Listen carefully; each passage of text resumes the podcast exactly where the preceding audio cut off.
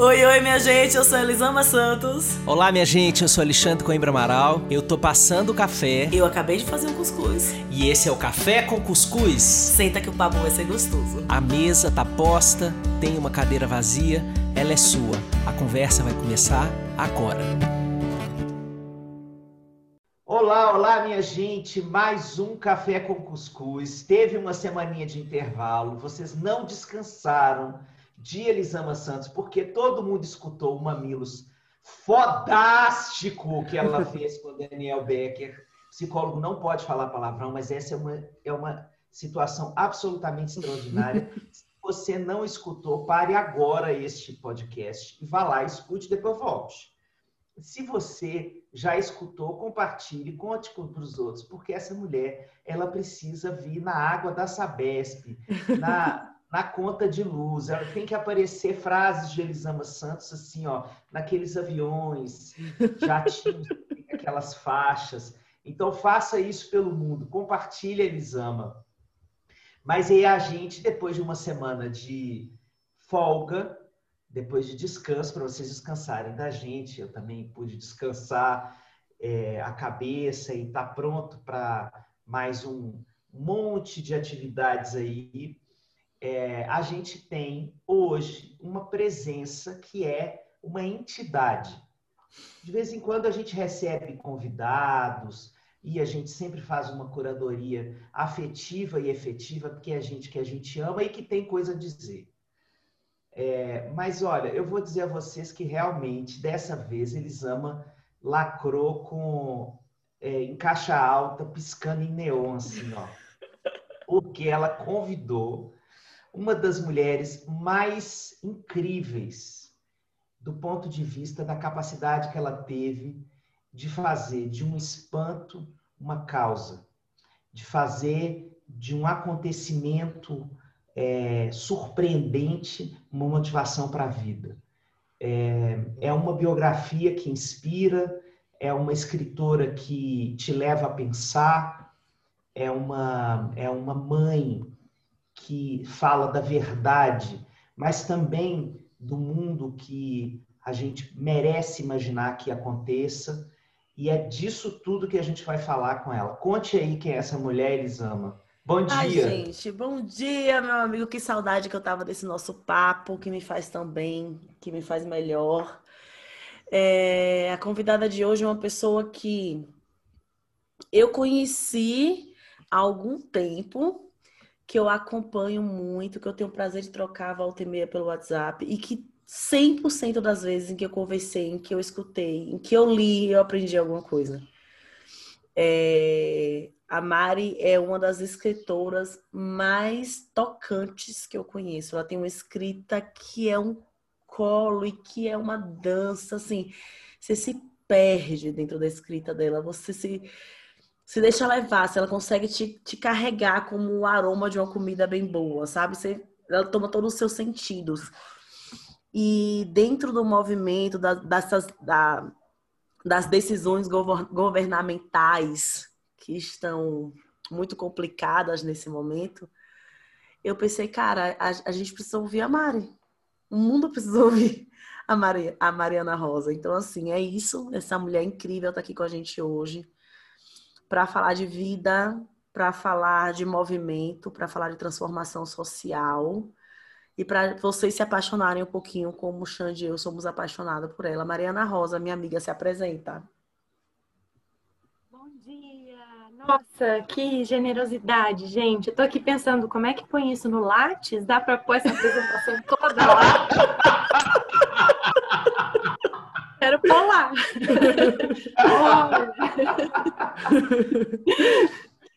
Meus queridos, vocês são dois queridíssimos. Eu estou muito honrada, muito feliz de estar aqui com vocês. Vocês sabem disso. Duas pessoas que me inspiram muito, que me ajudam de várias maneiras cuja escrita também me atravessa muito, são duas fontes de sabedoria, de conhecimento de aprendizado. Então, estou muito agradecida, de verdade, por estar aqui e mais ainda por esse espaço para falar desse momento, assim, né? Um momento importante, um momento de retrocesso no que tange à educação e enfim, é um momento estranho, né? Como tem sido esses tempos, mas a gente também recebe muita porta fechada no momento em que a gente começa a expor mais ativamente, de maneira mais contundente, um posicionamento que é político e é também um posicionamento ético, né? Que a gente está falando do rumo da nossa humanidade.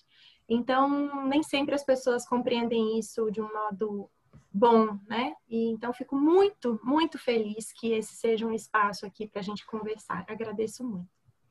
Nossa. Mas conte quem é você aí na fila Sim. do café com cuscuz. Bom, eu sou amiga da Elisama e do Xande. Agora Eba, Eba.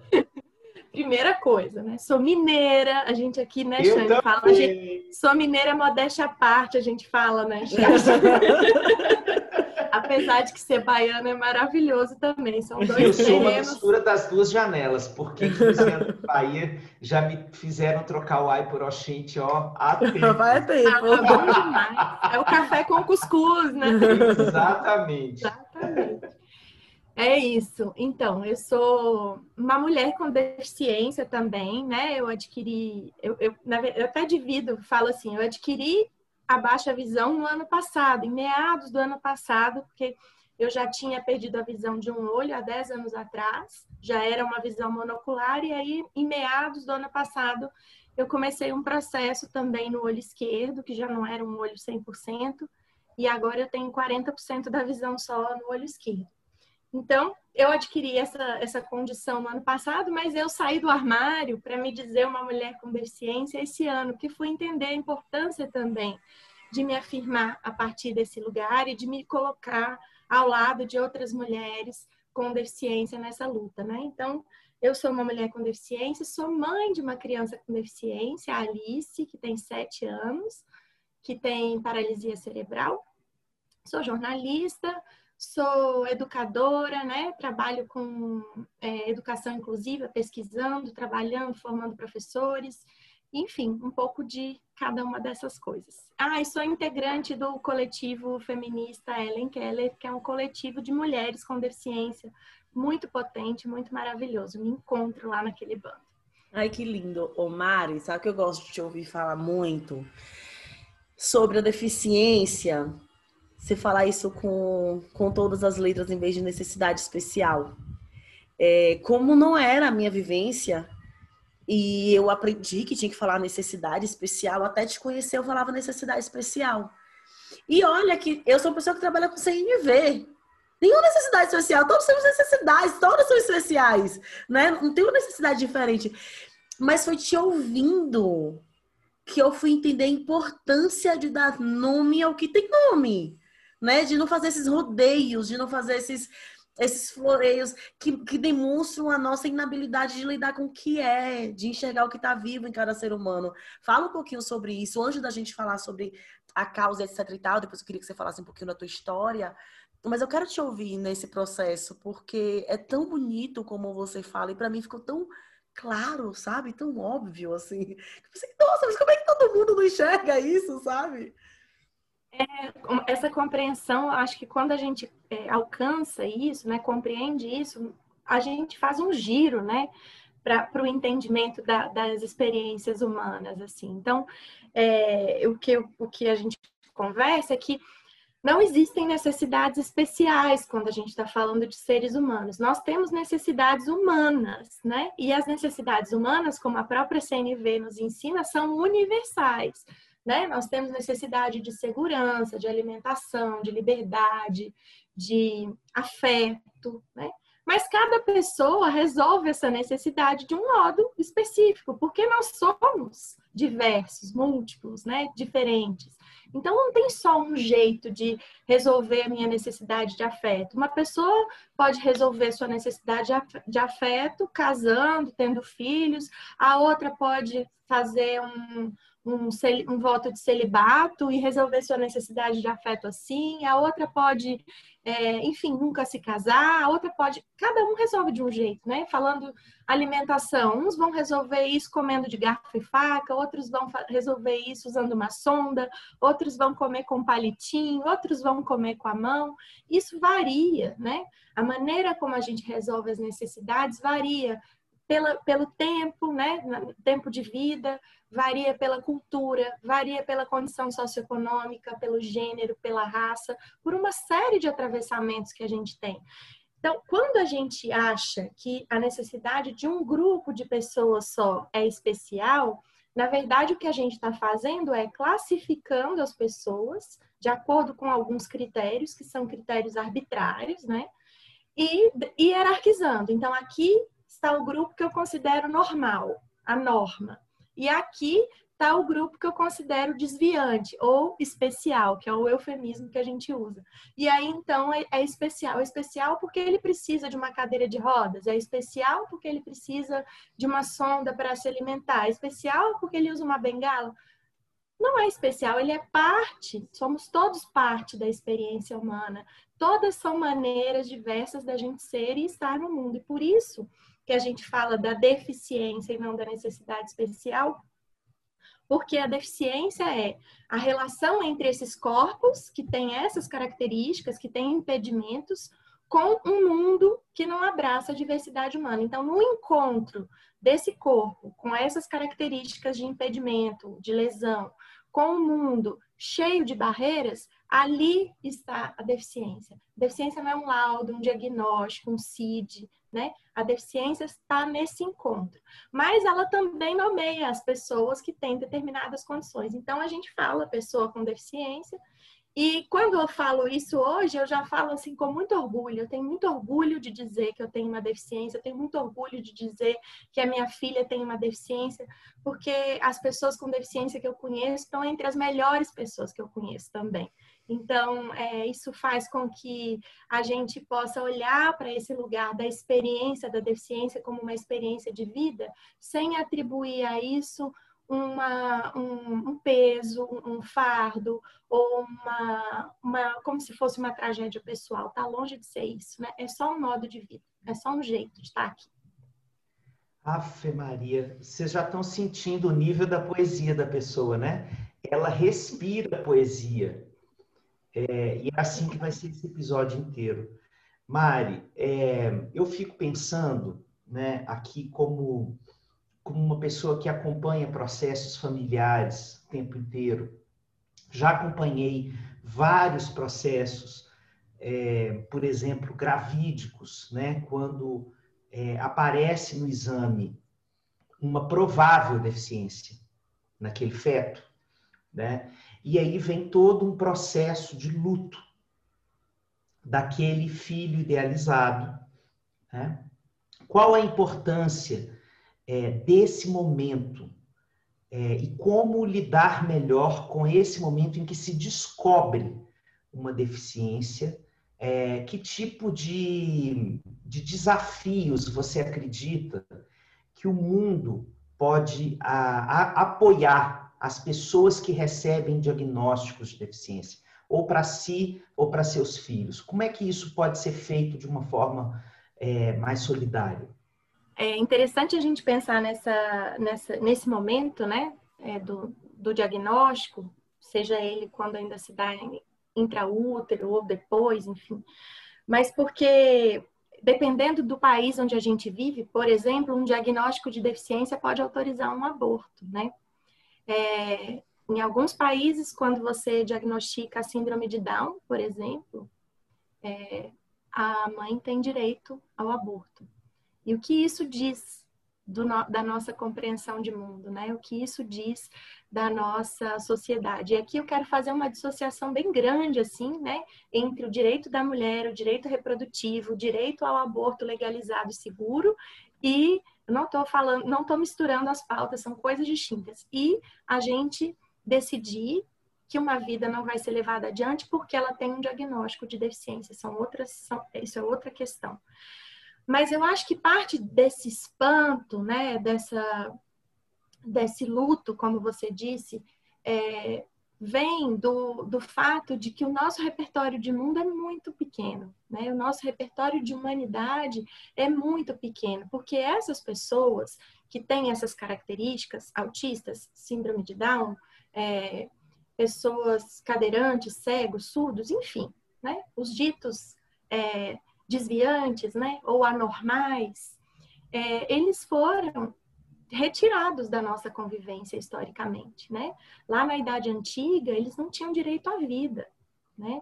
Na Idade Média, eles eram considerado um, considerados um castigo de Deus, um fruto da era divina. Existia uma, um entendimento místico da deficiência. Depois, no Renascimento, veio o entendimento de que eram coitados, pessoas que precisam de assistência. Então, é uma visão caritativa, assistencialista, né? Depois, com o início do século XX e as guerras norte-americanas, voltam muitos soldados mutilados, né, com transtornos mentais, e aí tem um boom das próteses e do modelo médico, né, de entender esse corpo que agora ficou com uma falta. E aí, então, vamos tentar aproximar esse corpo o máximo possível do que a gente entende que é o ideal de corpo, né? Então, é esse modelo médico. E aí, ainda no século XX, a gente tem o nazismo, né? Com a ideia de uma raça superior e o resto vai ser eliminado. E aí não foi só com os judeus, né? Foi com os homossexuais, com os ciganos e com as pessoas com deficiência, com os negros. No caso das pessoas com deficiência, 300 mil pessoas foram mortas no projeto do Hitler, porque elas eram consideradas um peso para o Estado. Né? Pessoas que não vão ser produtivas o suficiente, que não vão eh, gerar dinheiro o suficiente. Então a gente elimina essas pessoas. Então, veja bem, nós estamos falando de 1945, né? Nós estamos em 2020, é uma geração aí, é, né? São nossos pais, então, é, é, muito pouco tempo que a gente tem de um entendimento de que nós somos todos seres humanos e que temos os mesmos direitos e que existem muitas formas de ser e estar no mundo. Até pouquíssimo tempo atrás, esses entendimentos eram outros, né? Eram de peso, de fardo, de problema, de um, uma abjeção, né? E isso não se resolve de um dia para o outro, porque se tem uma, uma Declaração Universal de Direitos Humanos, porque se tem uma Convenção Internacional dos Direitos da Pessoa com Deficiência, a gente sabe, isso é cultura, né? E a cultura tem o seu próprio tempo de avançar. Então eu fico pensando isso, que esse espanto tem a ver com o fato da gente não ter convivido com essas pessoas. Quantos de nós teve a chance de conviver com pessoas com deficiência intimamente? Né? Na escola com um colega que estava junto, um professor que tenha deficiência, é, uma, um médico com deficiência, uma, uma relação amorosa, né? um companheiro, uma companheira com deficiência. Nós não tivemos essa oportunidade, a gente sai na rua e mal vê essas pessoas, né? porque a cidade é uma barreira para elas muitas vezes.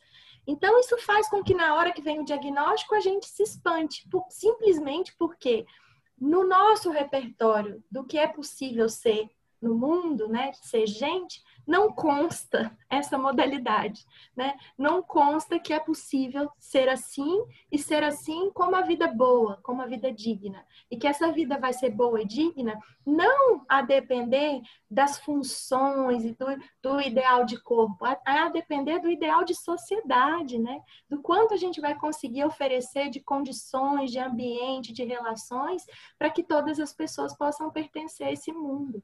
Então, eu acho que tem a ver com isso. E lembrando aí você e Elisama, que sempre falam disso, né? Esse filho idealizado, ele nunca nasceu, não foi só para as mães de pessoas com deficiência, pais com pessoas com deficiência, é para todos. O filho idealizado não nasce, né? A gente tem os filhos reais.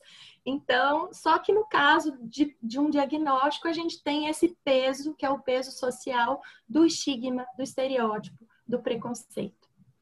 Mari, é, a gente falando sobre filho idealizado, eu lembro de uma conversa que eu tive contigo, em que você me falou que o fato da Alice não ser essa criança que se encaixava nos padrões de, de filho que a gente tem, ela também te libertou para não se encaixar no padrão de mãe que a gente tinha pronto que você não teve essa cartilha que eu tive, que a maioria nós tivemos. Não, assim, tem que ser assim, assim, assim, assim. Que o fato da Alice já ter chegado, né, da tua história com a Alice já ter começado no jeito fora da cartilha, te fez jogar qualquer cartilha pra cima nesse sentido, assim.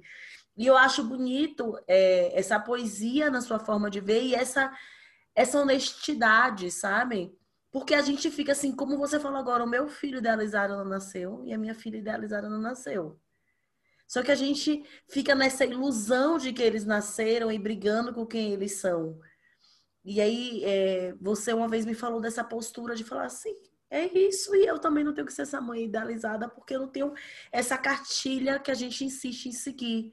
Né? Então, eu acho que essa forma de ver, é, e todas as vezes que eu leio os seus textos, me toca muito, porque não é uma questão de uma maternidade que é sua porque a Alice não... é minha, é uma vivência que todas nós temos em maior ou menor, menor grau. A gente volta para aquela coisa da, das necessidades humanas, né? Assim, uma vez você falou, ah, a Alice não fala. Então eu preciso estar numa atenção muito grande nas necessidades dela quando ela me diz com o olhar, quando ela me diz com gestos, quando ela me diz com. E nós, pais de crianças, que verbalizam, a gente fica presa a essa única forma de comunicação e ignora todas as outras que deveriam estar sempre no nosso raio de atenção, porque a gente não fala só com a boca. Mas é isso, a cartilha faz a gente ficar preso e não sair disso, né? A gente elegeu, né? Que o normal é falar. A gente elegeu. Então a gente põe toda a nossa atenção na oralidade, né? Mas a comunicação é muito muito mais ampla do que isso. Inclusive, o silêncio comunica muito também, né? Então, é, é preciso mesmo que a gente. Eu acho que é, nesse, nesse sentido, a gente pensar um pouco é, essas diferentes formas de ser, de estar no mundo, as diferentes funções, isso flerta também com o movimento negro, né? E com a, a possibilidade da gente ter uma percepção descolonizada né? Então a gente foi, a gente aprendeu, existe uma, uma ideia hegemônica de, de um ideal de corpo. E aí, se, se esse corpo foge desse ideal, a gente a gente acha que, que tá ali que está o problema, né? Nossa, o corpo não é, não, não fala, a pessoa não fala, isso é um problema. Não, a pessoa não fala e ela vai falar de muitas outras maneiras e a gente tem uma chance de ampliar o repertório né? E de se conectar com outras formas de se comunicar, né? Eu, eu custei entender isso, sabe? É, eu me lembro, existe dentro dessa ideia do corpo ideal, existia uma máxima que era é, colocar os pés no, em órteses, né? Aquelas botas, não é bem bota ortopédica, é uma órtese mesmo, é um, é um, é um equipamento que deixa o pé em 90 graus, né? Que é o pé considerado normal. E aí a minha filha tem o pé em ponta, eles chamam de pé equino, né? O pé em ponta, principalmente o pé esquerdo. E, e aí ela a, a recomendação ortopédica e, e da fisioterapeuta era tem que usar isso pelo menos oito horas por dia para o pé dela ficar nessa posição, porque senão ela não vai conseguir isso, não vai conseguir aquilo, não vai andar, não, não, não. E eu me lembro de uma conversa extremamente violenta que eu tive com a Alice. Hoje eu sei que foi uma conversa violenta, né? Na época eu achei que eu estava fazendo melhor. Eu pergu... Ela não queria usar. Ela não queria usar. E ela chorava. E ela se esgoelava. E ela não queria pôr aquilo. E era botar esse negócio no pé dela. Ela fazia tanta força que ela conseguia tirar da posição. E aí o negócio machucava, enfim. E aí eu falei. Que idade nós estamos falando aí da Alice? Quatro. Quatro. quatro. anos. Até os quatro anos foi assim. De dois a quatro anos foi essa peleja. E daí, é, num dado momento, que essa conversa que eu estou dizendo que eu acho que foi violenta, eu acho não, tenho certeza, é, foi, eu perguntei, filha, você quer andar? E ela disse que sim, fez que sim com a cabeça. Falei, então, se você quer andar, tem que usar isso. Porque isso é o que vai te permitir andar. Tudo errado. Primeiro, não tenho que perguntar se ela quer andar, porque se andar não tem que ser um objetivo de vida dela, se isso não for possível. Né? Eu não sei se é. Segundo, porque para ela conquistar isso, ela não tem que sofrer, ela não tem que passar chorando, contida, sabe? Tá tudo errado. E aí, na hora que eu entendi isso, pude me refazer com ela, né? Mas isso foi o jeito que também me foi ensinado na verdade, ela usa o pé em ponta para se comunicar. Quando ela põe o pé em ponta, ela movimenta o corpo e com esse movimento ela explica um monte de coisas. Então, essa bota impede que ela faça esse movimento, impede que ela se comunique. E era isso que ela estava me dizendo. Se você me ingessa os pés, como é que eu vou conversar com você? Né? Só que eu demorei para entender isso demorei para entender que eu não podia fazer isso com o pé dela e que esse ideal de normal, do corpo, do pé normal, subtrai dela a potência dela, subtrai dela as possibilidades dela. Eu não podia fazer isso. Então não tem isso mais, não tem órtese, não tem contenção, é o corpo livre. É o corpo. Claro que tem as, as abordagens para ela ter qualidade de vida, né? Para não ter uma escoliose severa, para não ter um problema de quadril, como nós fazemos. A gente faz uma atividade física, né? Uma, uma coisa, uma yoga, sei lá, cada um faz o que acha que vale a pena para si. Mas isso não significa colocar a pessoa contida, engessada, né? Eu acho que esses equipamentos às vezes cumprem o mesmo papel de uma contenção química, de um medicamento, né? Eu vou conter essa pessoa aqui dentro dessa forma e eles são mais explícitos. E eu fechando isso, né, lembrei que nessa experiência de quarentena, que ela tá absolutamente sem terapias e tudo, né, com uma rotina mais livre, ela aprendeu a descer do sofá sozinha, né? Como ela poderia fazer isso se ela estivesse usando aquilo que foi prescrito para ela anos atrás? Porque se eu contar como ela desce do sofá, ela não desce do sofá sentada e sai. Ela põe as pernas para cima e ela vai empurrando a, a, o encosto do sofá com o pé em ponta, né? E com esse pé em ponta, ela empurra, empurra, empurra o encosto do sofá até ela virar uma cambalhota e descer. Ela desce acrobaticamente e desce. então, olha que beleza. Ela que descobriu isso. Não fui eu que falei para ela, é assim que desce. Né? Ela descobriu sozinha como é que desce do sofá. Então, acho que isso diz esses exemplos assim, né, dizem muito dessa forma que a gente tenta colocar os filhos, essa forma idealizada, que no caso aqui está muito é, explícito, né? Porque é uma pessoa que foge ao padrão explicitamente e que o quanto a gente perde com isso, né? Quanta potência, quanta vida se perde nesse processo. Olha, te escutando, eu me remeto sem escalas ao Andrew Solomon, é, porque quando eu li O Longe da Árvore pela primeira vez, eu já li quatro vezes esse livro. É, quando eu li pela primeira vez, eu entendi muitas coisas sobre mim, sobre a minha relação com a minha vida, com a minha identidade e sobre a minha paternidade. Né? É, porque para mim aquele livro e tudo que ele traz de, de compreensão sobre o humano não está falando somente de pessoas com qualquer tipo de deficiência ou de característica psiquiátrica, nada disso. Ele está falando é, do processo de resiliência de uma família e de pessoas que recebem diagnósticos, né? Processo de resiliência familiar diante de um mundo que vira as costas para essas características, né? E de como se constitui é, essa, primeiro, a aceitação de si, a aceitação do outro e a construção de um mundo que vai finalmente é, dar espaço para essa pessoa existir. Para mim, esse exemplo que você colocou aí agora, é, você, para mim, é uma operária de um mundo novo, é um mundo que dá espaço, nesse caso aí, concretamente, espaço físico, né, é, para ali se existir. Né? E acho que a, a função nossa como mundo é operar sobre é, os contextos de desenvolvimento mais múltiplos da vida de tal forma que todo mundo que se sinta do lado de fora possa se sentir do lado de dentro. Né? A pergunta para a gente, como, como construtores desse mundo menos opressivo e menos excludente, é como eu posso me virar para que esta pessoa que se sente do lado de fora possa se sentir do lado de dentro. Essa, essa tarefa é nossa. Essa tarefa é nossa como mundo não é só das Marianas Rosas, né? não é só das mães é, que têm filhos com deficiência. Né? É uma tarefa do mundo todo. O que, que eu queria é, escutar de você? O que, que você tem visto de novidade sobre esse mundo.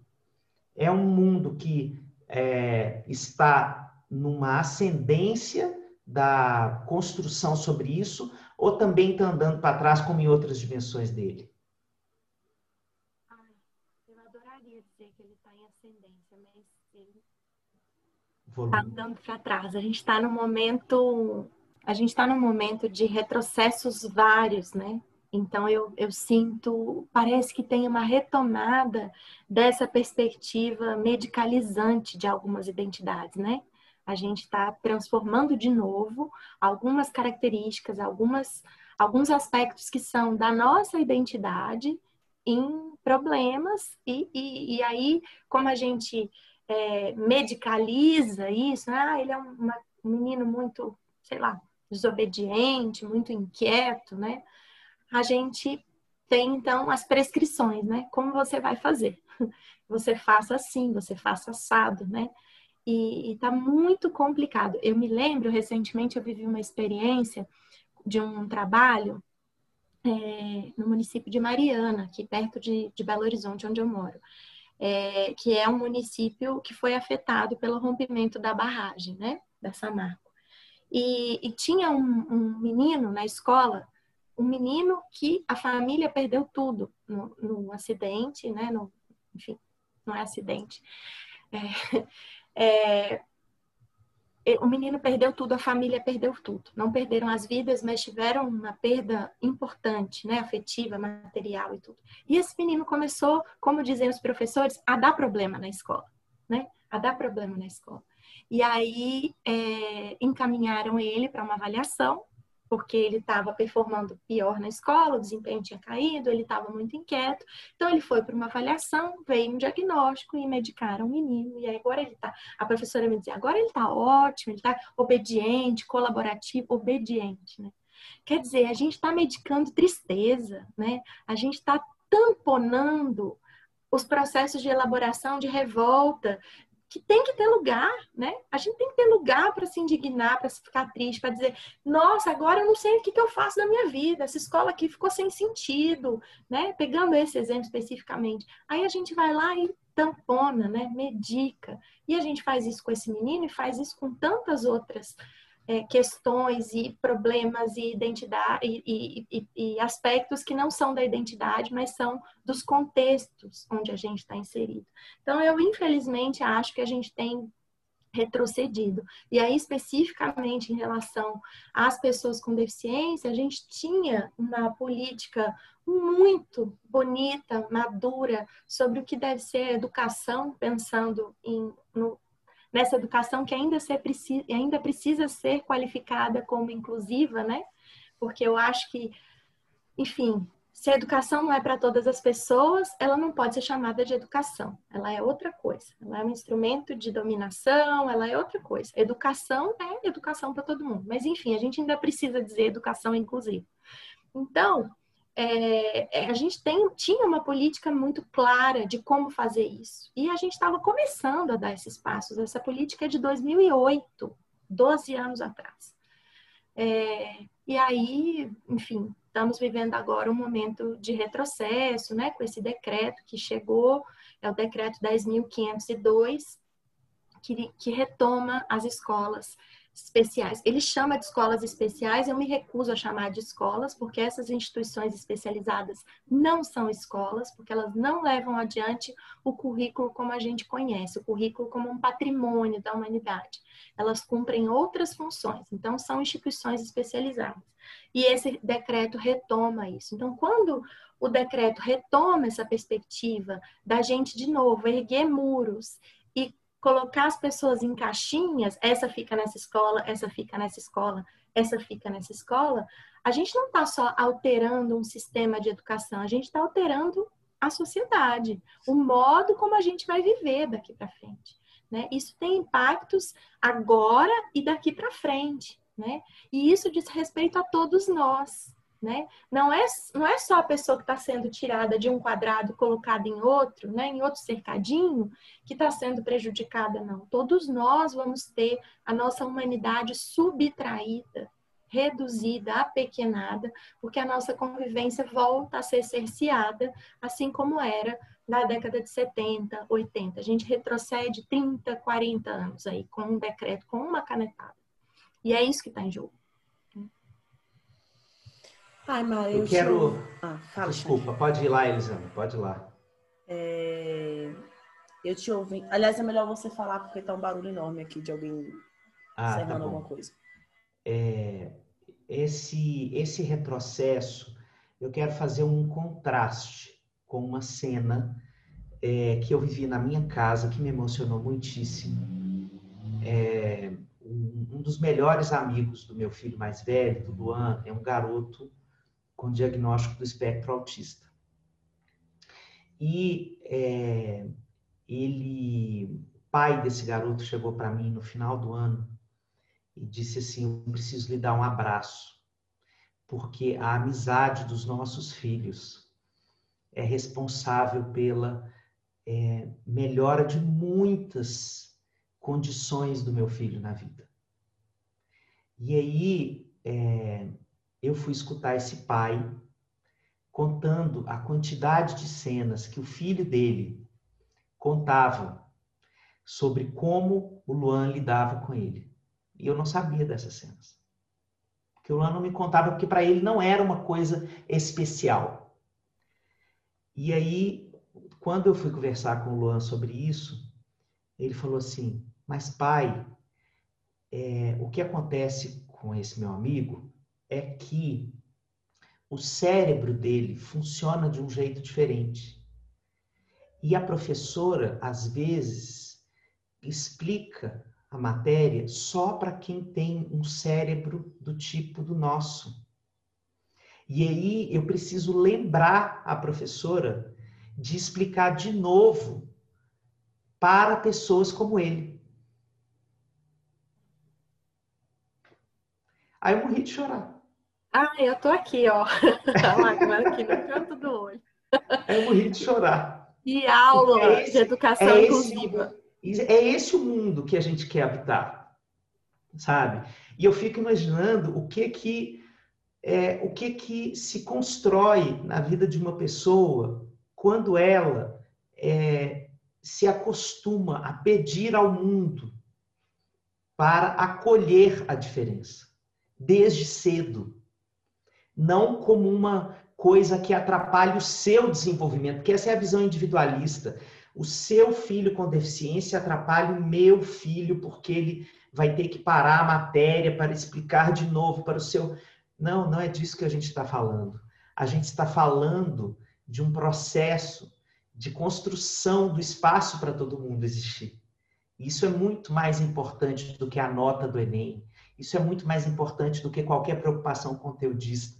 Né? É, a gente rompe esse paradigma individualista da minha carreira, do meu projeto, da minha nota e constrói um abraço coletivo é, que empodera todo mundo e que prepara todo mundo muito mais, né? Porque lá na frente, se vocês quiserem pensar até numa perspectiva do capital mesmo, quando é, num processo seletivo, uma empresa pede assim: queremos pessoas que saibam trabalhar com pessoas diferentes no grupo, que saibam liderar pessoas é, é, diferentes, de diferentes é, origens, formas de vida, né? É, a convivência com este tipo de diferença que foi negado, por exemplo, à nossa geração, como a Mari falou aí, é, me parece que também prepara e muito as pessoas para esse tipo de experiência lá na adultez, não é isso, Mari? Exatamente, exatamente isso. Nossa, é lindo esse exemplo, né? Porque o seu filho já sabe como é que tem que acontecer educação inclusiva, né? É exatamente isso. A gente diversificar o repertório, né? E diversificar o repertório vem da convivência. Então, como é que eu vou trabalhar, sei lá, numa equipe? Como é que eu vou ser criativo, né, Xande? Como é que eu vou ser usado, criativo, pensar em novas perspectivas e possibilidades se eu só convivo num ambiente relativamente homogêneo? Só com pessoas mais ou menos parecidas comigo. Não brota nada disso. É a diferença que, que é fértil, né? E isso não significa que é fácil. Tem conflitos, tem estranhamentos, tem, tem questões, mas é, é assim que a gente caminha, né? No homogêneo, no parecido, a gente fica ali bem confortável, mas ninguém vai muito para frente. Né? A gente precisa desses estranhamentos, dessa diferença adubando né, o nosso desenvolvimento. Acho que a diferença é esse adubo. Né? E pensando aqui, fazendo um, um paralelo com a natureza, né? A gente ainda se dissocia, né? Acha que a gente não é parte, mas a gente é parte da natureza. Os grandes saltos evolutivos que aconteceram na história da natureza são saltos a partir da colaboração entre espécies muito diferentes. Né? Então, lá no início, quando só tinha aquelas bactérias monocelulares, né, mononucleares, é, uma só sabia nadar, a outra fazia fotossíntese, a outra tinha uma outra característica. Num dado momento, elas resolveram colaborar. E aí é outro aspecto. Os saltos evolutivos se dão pela colaboração e não pela competição. E aí elas colaboram entre si, aqui nada, aqui faz fotossíntese, aqui tem, sei lá, não me lembro agora outra característica, e se juntam e viram uma outra espécie, uma outra bactéria, uma bactéria pluricelular. E da bactéria pluricelular vem toda a vida que a gente conhece hoje. Né? E outros saltos evolutivos aconteceram nesse percurso. Então, né, se a gente pensar, as bactérias estão nos ensinando isso há muito tempo, né? Como é que a gente colabora, como é que a gente se é, complementa e não como é que a gente disputa, como é que a gente se sobrepõe ao outro. Acho que pensar na perspectiva das diferenças é abandonar essa ideia de relação de poder de uns sobre os outros, né? Então eu sou melhor, eu correspondo ao padrão, eu decido quem pertence, quem não pertence, quem está dentro, quem está fora. Não é a relação de uns com os outros. Pensar na perspectiva uns sobre os outros, pensar na perspectiva da diferença é pensar na, na, na relação de poder que emana, o poder, na verdade, emana da relação de uns com os outros a gente muda a perspectiva, né? Sai da hierarquia e vai para essa perspectiva de colaboração, de paridade, de equidade. E o poder nasce daí. Então, é uma revolução, né? Se a gente pensar, levar isso ao pé da letra, é uma revolução, é uma outra ideia de mundo. Né? É uma ideia de justiça, de igualdade, né? É isso que a gente defende quando a gente está defendendo uma educação inclusiva. É que a gente vê, a gente está vivendo um momento, a gente em algum momento pode para quem está escutando a gente aí começar um barulho, mas é que estão serrando algum tipo de coisa aqui perto e eu não, não tenho controle sobre essas coisas, né? É que a gente está vivendo um momento. Só sobre que... essas. É, é. Só por essa que eu não tenho controle. Todo o resto eu controlo, veja bem. Um bom detalhe, amigo. Mas enfim, e aí a gente está vivendo esse momento louco em que os valores do patriarcado eles são cada vez maiores. E são esses valores que falam para a gente da lei do mais forte, né? Desse poder que é um sobre o outro, dessa relação que ela é baseada em dominação, dessa relação que ou eu estou ganhando ou eu estou perdendo não existe uma outra forma de enxergar as relações. Ou eu estou ganhando ou eu tô perdendo essa relação. E tudo, tudo é uma disputa de poder. Uma disputa de poder econômico, uma disputa de poder financeiro, uma disputa de poder é, é, relacional. Tudo é uma disputa de poder. Né? E aí a gente fica com essa visão muito fechada da vida. E eu acho que esse governo que está propondo esse retrocesso, assim, cara, é muito difícil pensar que nós estamos vivendo isso a cada medida que a gente volta 10 casas, volta 30 anos, é, o coração parte um pouco, mas não é de todo surpreendente se a gente imaginar a pequenez da forma de, de enxergar o mundo dessas pessoas.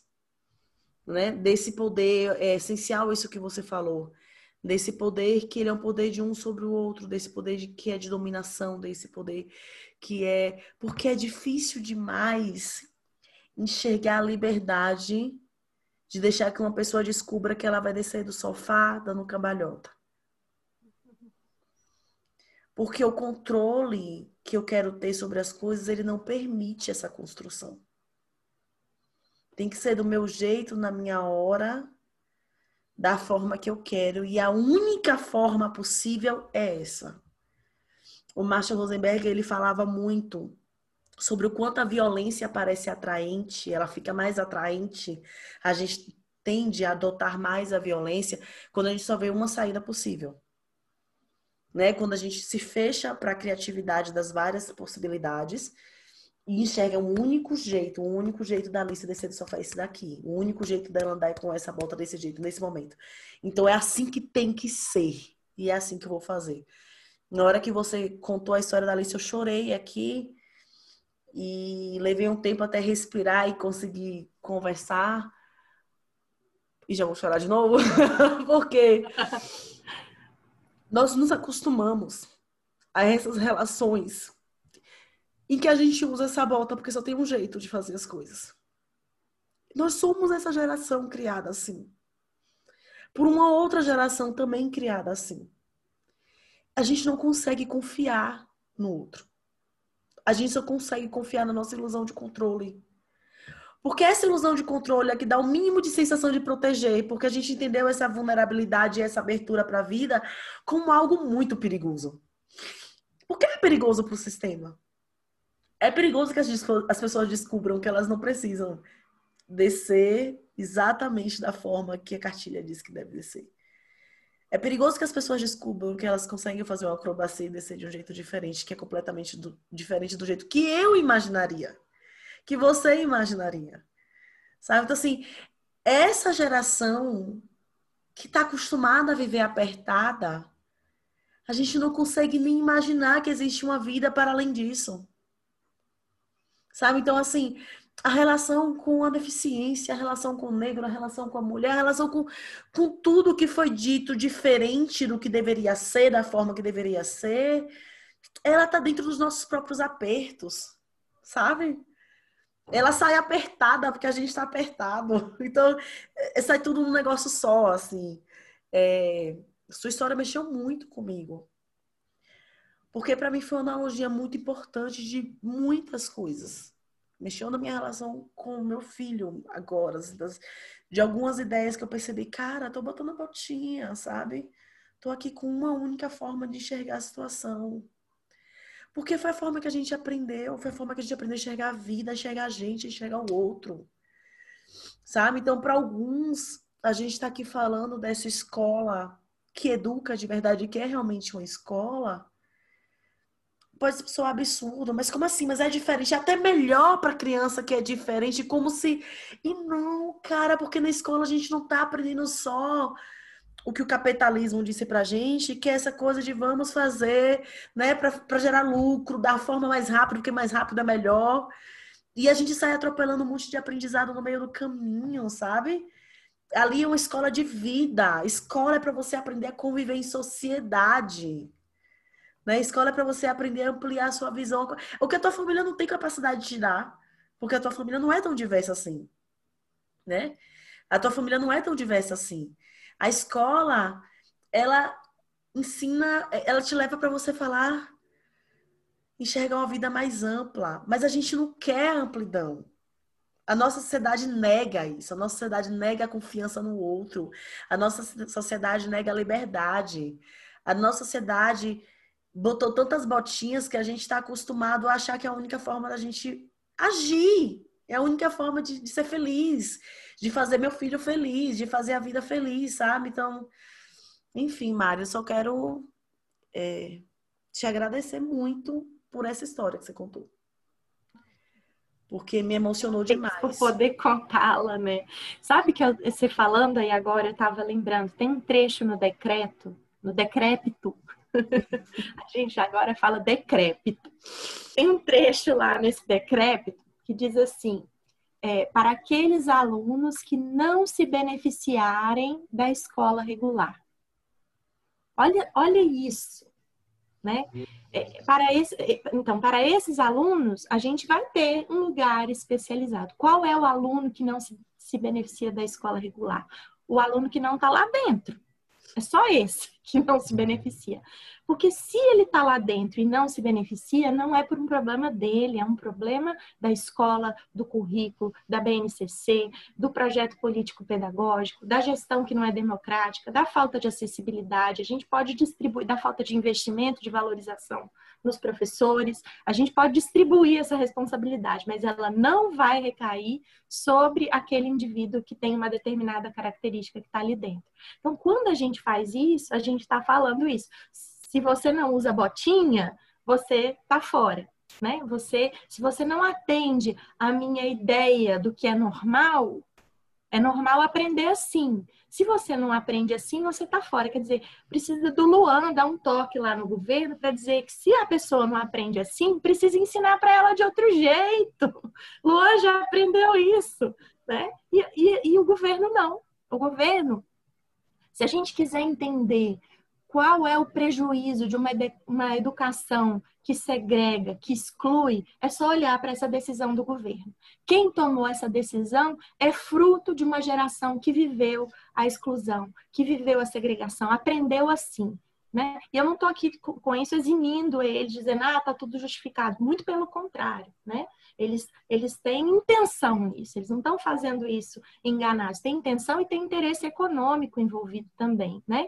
Porque tem muita gente, muita instituição que vai se beneficiar desse repasse de verbas que sai da educação pública, gratuita, de qualidade, laica para todas as pessoas e vai para outras instituições. Então, é um projeto de sucateamento da escola pública. E tem gente ganhando com isso.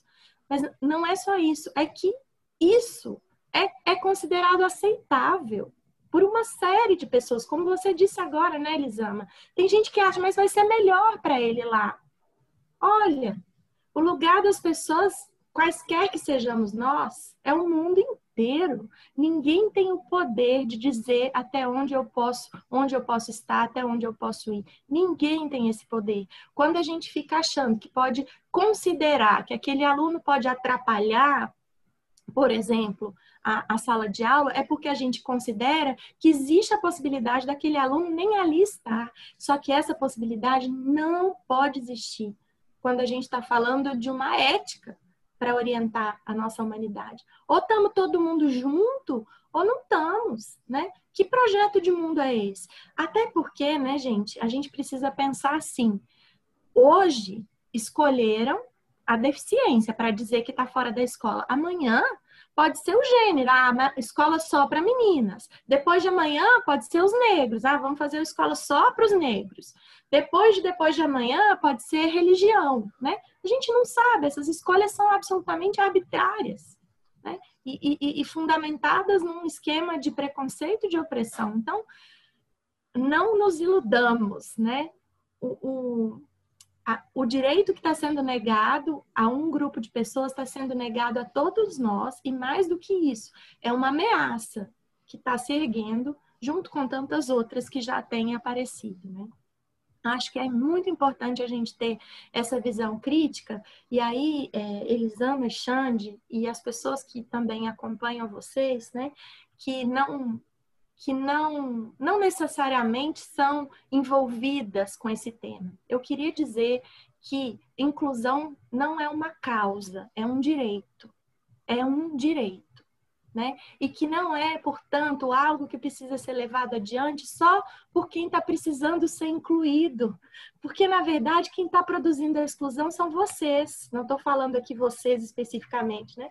Mas é quem está do outro lado. Então, se vocês que não lidam diretamente com uma, que não vivem diretamente uma situação é, de, de, de deficiência, vocês precisam se envolver com isso para parar de produzir barreira, para parar de produzir ferramentas, espaços, ambientes de exclusão, para que a gente possa ter acesso.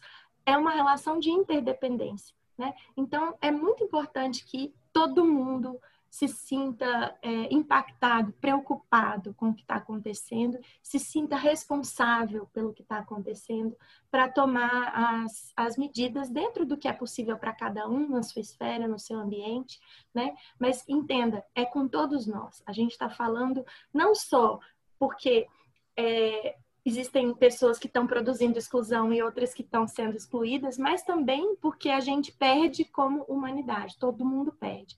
Então é algo que nos concerne a todos, não concerne só um grupo de pessoas. E é essa consciência que está precisando emergir. Por isso, por isso estou especialmente grata de estar falando aqui com vocês. Ui, estamos chegando no final. É mas a gente poderia ficar mais horas e horas. É, existem pessoas que vêm com uma predestinação, né? Que chegam é, no mundo encontrando primeiro o mundo ao avesso e depois mostrando como ele deve ser, ou como ele deveria ser. Eu estou diante de duas mulheres que começaram uma vida se sentindo aos avessos e que estão construindo biografias do lado certo, do jeito certo, que é do jeito da potência. É, Mariana, eu acho que a sua fala ela traz é, uma doçura na forma e uma contundência no, no conteúdo é uma mistura é, e é uma fusão de doçura com assertividade que faz, ao mesmo tempo, a doçura me leva a me encantar pela pessoa e a assertividade me leva a abrir a minha cabeça e o meu coração. É, e não é à toa que o seu sobrenome é Rosa, porque é, você entrega pétalas, mas sabe se defender com seus espinhos. Né? É, então, eu estou muito impressionado com essa conversa que a gente teve. É, eu, eu já te achava isso, mas depois dessa conversa, isso virou uma, uma verdade colossal no meu coração, assim, da sua capacidade é, que você fez de si, né? ao se descobrir como pessoa, como mulher, como mãe, é, de transformar suas características em uma força propulsora do mundo que não vai arregar para o patriarcado, para um mundo que não vai se dobrar ao retrocesso. Né? É, enquanto o patriarcado passa com essa com esse desfile grotesco de retrocessos, a gente passa mulheres como você, mães como você, cientistas como você, passam com a delicadeza da confiança no humano. Mulheres como Elisama passam com a força ariana da transposição de uma tendência supostamente agressiva é, num abraço na humanidade, sua e do outro. Então, é, para mim, essa conversa aqui, é eu, eu fiquei aqui testemunhando essas duas mulheres, vendo o que vocês construíram pela identidade de vocês, na identidade de vocês, e assim constroem para o mundo à sua volta. Então, que honra para mim estar tá aqui é, nessa conversa. Muito obrigado é, pela oportunidade de, que você nos deu. Eu acho que não tem é, outro título para esse episódio. Se vocês puderem é, me conceder essa graça, a gente colocar o título desse episódio como Uma Aula de Vida, com Mariana Rosa. Ai, tá concedida, Xande. assim, é... Mari, você sempre me encanta muito. Te ouvir toca muito profundamente no meu coração, porque eu acho uma ilusão quem pensa, ah, não, não vou seguir a Mariana porque não, meu filho é típico. E não consegue entender o quanto é um conteúdo que todas as pessoas no mundo deveriam ler o quanto a tua voz deveria chegar em muitos e muitos lugares. É... é nossa, eu sempre falo que racismo é um problema de branco, né? E os problemas de, de acessibilidade, de aceitação, sabe? É um problema de quem é típico mesmo. É a gente que tem que correr atrás aí, porque não é. Não, foi a gente, não foram vocês que criaram os problemas. Né? Então, assim, como eu falo, é problema de branco, esse é um problema que tem que ser assumido. E eu só quero te agradecer pela potência da tua fala, sabe? É, depois é, eu tenho, eu tenho olhado pouco o Instagram, porque estava me consumindo, né? Um negócio que é um. Você não sai dali e, e para eu criar uma relação razoavelmente saudável com aquele negócio, eu tenho usado menos. E depois que eu tava lendo o teu conteúdo, tinha entrado no teu perfil, e eu pensei, cara, tem que levar a Mari para falar lá no Instagram sobre essa, esse retrocesso, tá lá no, no Café com Cuscuz, sobre esse retrocesso que, tá, que a gente está vivendo. E quando eu pensei e falei com o Xande, eu sabia que eu não ia só aprender sobre, que não íamos falar sobre o retrocesso que a gente está vivendo. Porque como o Xande falou, é um, seria uma lição de vida te ouvir. Sabe? É, eu li o teu livro chorando, porque sua, sua fala me toca de maneiras muito profundas. Então eu quero te agradecer, sabe? Quero te agradecer por ter vindo conversar com a gente. É uma honra é, estar com vocês já falei com o Alexandre inúmeras vezes o quanto eu amo, o quanto ele me inspira, o quanto ele foi essencial para eu descobrir a minha forma de me comunicar, né? E você, o quanto você inspira, sabe? O quanto é importante te ouvir falar, o quanto é importante ouvir a tua voz e o quanto eu aprendo quando você divide sobre suas relações com a Alice. Sabe? O quanto faz um boom na minha cabeça, assim, me abre inúmeras possibilidades e eu olho e falo, cara, como eu ainda tô apertadinha aqui no mundo que é tão maior, sabe? Enfim, obrigada por estar aqui, Mari. Nossa, eu agradeço triplicado, quadruplicado, sei lá. Tô muito feliz. Vocês dois são duas pessoas que, por quem eu tenho muita, muita admiração mesmo. É, não estamos aqui jogando confetes mutuamente, é, é tudo muito genuíno mesmo. E eu fico sempre pensando isso. Eu não sei, né? Onde que onde que nós vamos chegar, né? Não sei se a se eu, se a minha geração vai vai conseguir alcançar o que a gente está pleiteando. É, mas tem duas certezas, né? Primeiro que a gente não pode desertar do posto, né? É, importa é, é o movimento, né? E isso já nos faz é, não estar no mesmo lugar. E mais do que isso, importa quem está do lado, né? Então, quando eu olho para o lado e vejo vocês dois, né? Estendendo a mão, dizendo nós também estamos juntos, com uma compreensão tão ampliada, tão sensível, tão generosa, é, tão amorosa, né? Eu penso, que bom, seja lá o que acontecer, eu estou muito bem acompanhada aqui, né? Isso me encoraja e, e me alegra, mesmo no meio de tantas questões que entristecem. Então, estou muito, muito grata. E, enfim, vida longa para esse café com cuscuz, que ele é bom demais. é isso, minha gente. Foi um papo lindo. O mais silencioso aqui do que normalmente eu termino o café com cuscuz. Sim, sim, estou bem introspectiva. Mexeu com muitas coisas. Já estava num dia que eu estou mais sensível.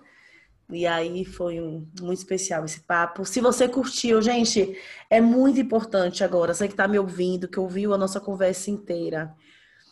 É muito importante você compartilhar esse, esse, esse episódio. Muito importante. Assim, todos os nossos episódios são muito legais, etc e tal, mas esse episódio aqui, ele tem um papel social muito importante.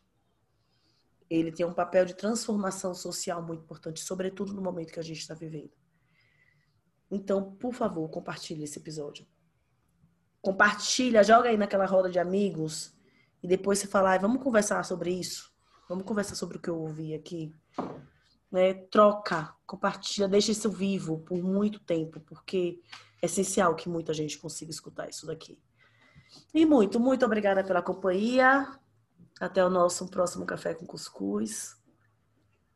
Tchau, tchau, Até minha gente. Até a semana que vem. E eu só vou dizer uma coisa: joga esse café com cuscuz no grupo de WhatsApp da sala do seu filho ou da sua Uhul. filha. E peça, sugira, um hashtag fica a dica. Que tal transformar esse episódio num, num debate de sala de aula online?